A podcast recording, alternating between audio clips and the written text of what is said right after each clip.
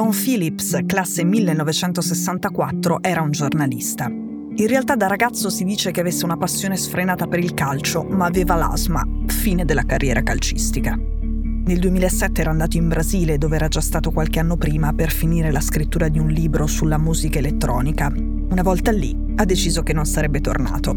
Ha chiamato i giornali per i quali lavorava, soprattutto il Washington Post e il Guardian, e gli ha detto: Ehi, avete un nuovo corrispondente dal Brasile. Bruno Pereira è nato nel 1980 a Recife, la capitale dello stato brasiliano del Pernambuco.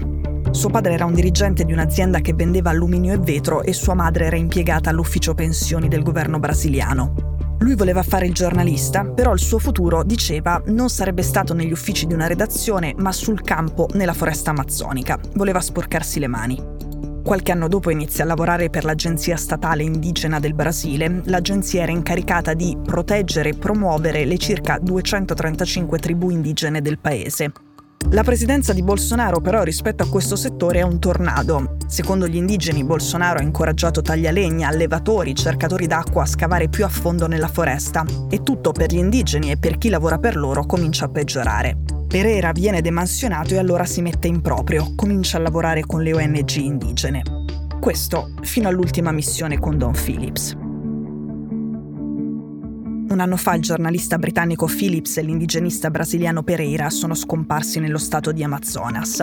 Poi sono stati ritrovati i loro corpi. Ora la polizia brasiliana ha accusato il presunto leader di una organizzazione criminale transnazionale di essere la mente degli omicidi. Lui si chiama Silva Villar, ma tutti lo conoscono come il Colombia.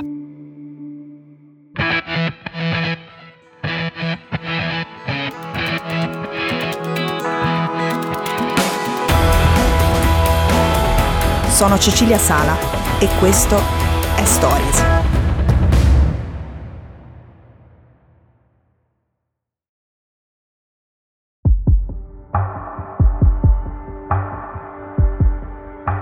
Guardian, che conosceva bene Phillips, ha ricordato l'amicizia tra lui e Pereira, scrivendo che negli ultimi quattro anni, nelle loro perlustrazioni in Amazzonia, avevano condiviso tutto. Dalle canoe usate per spostarsi, alle amache dove dormire, i pasti e i rischi, il passaggio delle scimmie e quello ben più silenzioso e pericoloso dei coccodrilli.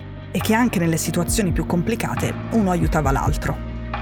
L'ultima volta che qualcuno, a parte gli assassini, li ha visti, si trovavano nella comunità Sao Rafael insieme a un gruppo di 13 guardie indigene. Tutti e due, Phillips e Pereira, si occupavano di quella zona, delle attività illegali in quell'area di 8 milioni e mezzo di ettari. Per capirci, parliamo della seconda area indigena più grande del Brasile, un territorio con una superficie più grande dell'Austria.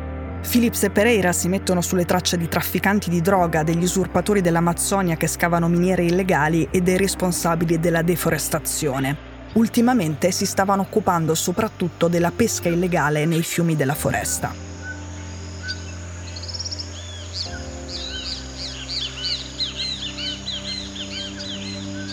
Dopo la scomparsa le ricerche erano cominciate subito, ma un po' tutti temevamo il peggio. Un testimone aveva raccontato che i due avevano incontrato dei pescatori illegali e che quei pescatori erano armati. Secondo il testimone, Phillips e Pereira avevano ripreso tutto con le loro videocamere. Poco dopo uno di quei tre pescatori era stato arrestato perché sulla sua barca erano state trovate tracce di sangue. Da lì passano pochi giorni e i corpi di Phillips e Pereira vengono ritrovati nella foresta a 3 km dal margine del fiume. I corpi sono fatti a pezzi, bruciati e sono stati nascosti sottoterra. Arriva subito un primo arresto, il pescatore confessa. Ma il caso non è chiuso. È chiaro che la ricostruzione non è affatto completa. Domenica notte l'emittente televisiva brasiliana TV Globo ha rivelato che la Polizia federale ha incriminato altri due uomini per gli omicidi. Uno è Ruben Dario da Silva Villar, il presunto leader di una rete di pesca illegale transnazionale che operava nella regione del triplo confine tra Brasile, Colombia e Perù. Sarebbe stato lui a ordinare gli assassini e l'occultamento dei corpi. L'altro è un pescatore, uno degli scagnozzi di Silva Villar, uno che pescava lungo il fiume dove sono stati assassinati Phillips e Pereira.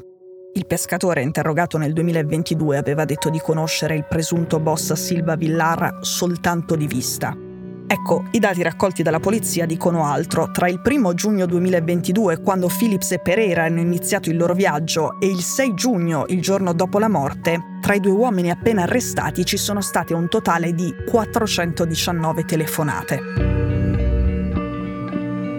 In un documento della Polizia Federale brasiliana c'è anche un'altra possibile prova. Una scheda di memoria di Phillips, una scheda che gli investigatori hanno trovato nella regione in cui i due sono stati uccisi, contiene un'immagine del giornalista che parla con il pescatore indagato, quel pescatore che dice di non conoscere quasi il boss e invece ha avuto con lui quasi 500 telefonate. La foto è stata scattata vicino alla scena del delitto, proprio il giorno in cui Phillips e Pereira sarebbero stati uccisi. Per quanto ne sappiamo finora, e non è detto che l'indagine si fermerà qui, il capo di tutta l'operazione sarebbe il colombiano Silva Villar. Il pescatore appena incriminato non sarebbe un semplice pescatore, ma il braccio destro del boss. L'inchiesta è durata un anno e secondo l'accusa le prove raccolte dimostrano che i passi di Bruno Pereira e di Don Phillips erano costantemente monitorati dall'organizzazione criminale. Un omicidio premeditato e organizzato praticamente un'esecuzione.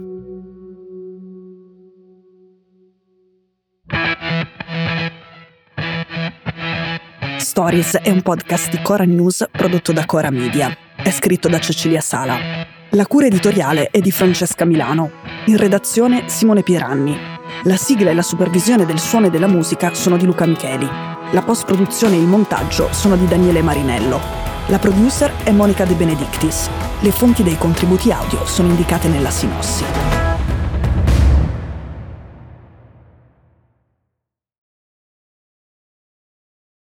Questo episodio è stato prodotto e sviluppato insieme a Spotify Studios.